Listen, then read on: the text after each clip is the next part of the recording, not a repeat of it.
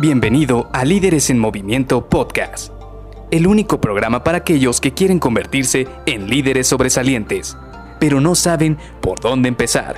Te revelaremos los secretos mejor guardados que te ayudarán a triplicar los resultados de tu equipo.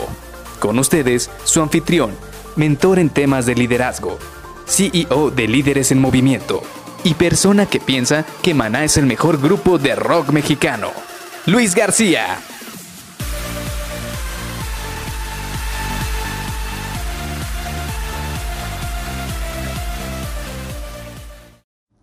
Realmente dijo pocas palabras, pero con su lenguaje corporal me transmitió bastante.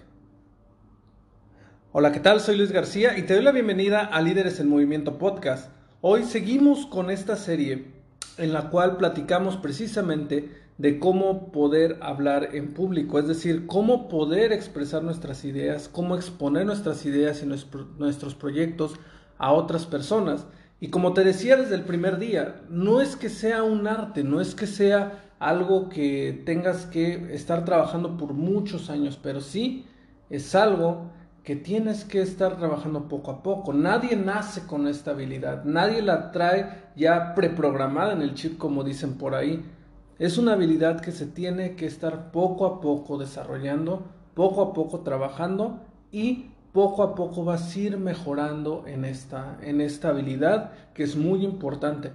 Hablábamos de que una de las mayores importancias es que te va a permitir poder expresar tus ideas libremente a varias personas, ya sea a tus jefes, a tus clientes, a tus colaboradores, a foros muchísimo más amplios de personas que ni siquiera conoces. Pero todo empieza principalmente con una o dos o tres personas. Como platicábamos, todo esto es escalonado con pocas personas y de esta manera vas a irte dando cuenta cómo vas a ir expandiendo el rango en el cual tú puedes expresarte de mejor manera.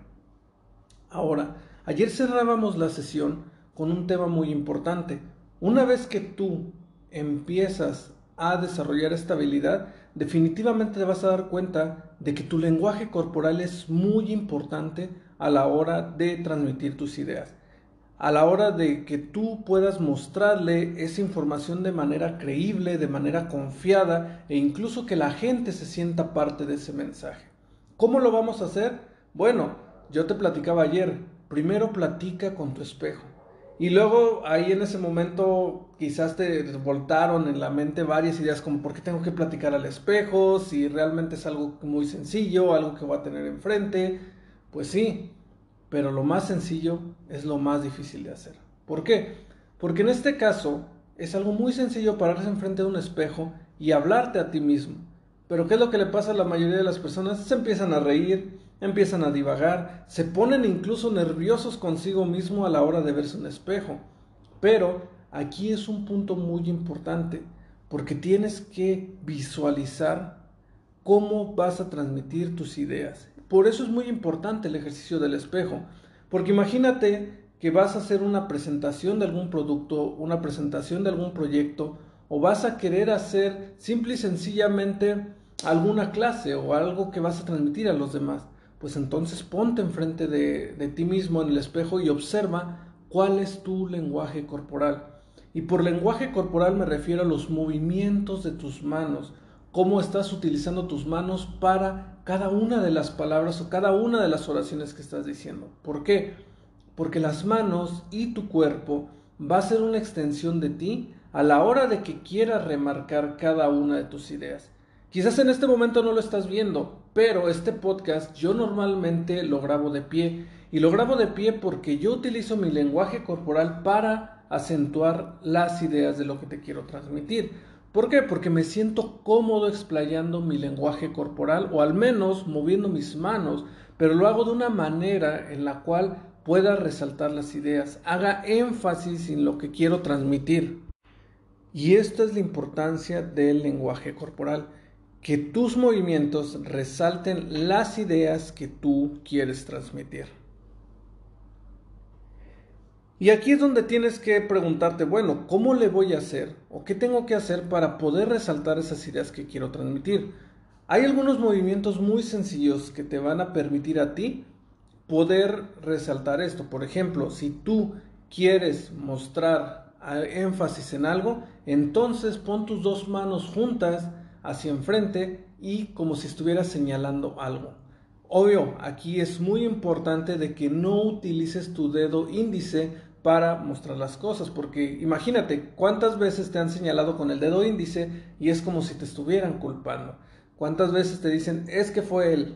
No, aquí no se trata de señalar con el dedo índice, sino que señales con la palma de tu mano o con tu mano completa algo, o incluso que hagas formas con tu mano, no sé, como si estuvieras cargando algo, como si mostraras un cuadrado o algo así por el estilo. De esta manera tú vas a resaltar que estás mostrando algo o que quieres resaltar una idea. Segundo, también tus manos te van a servir para hacer algunos movimientos que te permitan darle hilación a las cosas. Para esto, yo te recomiendo mucho que veas muchas conferencias. Por ejemplo, se pusieron muy famosas las conferencias TED. Ve las conferencias, cómo utilizan sus manos estos oradores para resaltar sus ideas. Esto es muy importante, porque conforme tú vas utilizando tus manos para resaltar o hacer un movimiento que le dé mayor énfasis a lo que estás diciendo, vas a poder manejar la atención de las personas. Y si quieres un tip adicional, la verdad es que utilizar tus manos, utilizar tu lenguaje corporal, te permite que la energía fluya dentro de tu cuerpo y los nervios que puedes tener al inicio de la sesión se vayan yendo poco a poco. Sí, suena algo paradójico, suena algo difícil de, ente- de entender, pero créeme, conforme vas utilizando tus manos se van reduciendo los nervios. ¿Por qué? Porque te estás, movi- estás en movimiento, estás mostrando cómo tu cuerpo se desenvuelve y esa energía te va permitiendo olvidar esos nervios que quizás al inicio tenías para mostrar alguna idea.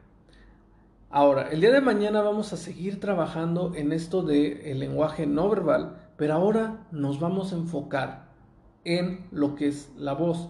¿Por qué? Porque como lo hemos visto, la voz juega un papel muy importante. No me refiero al tipo de palabras que vas a utilizar, sino el tipo de voz que tienes que utilizar para atraer a las personas que quieres que te escuchen en una presentación en público. Así que te veo el día de mañana. Bye bye.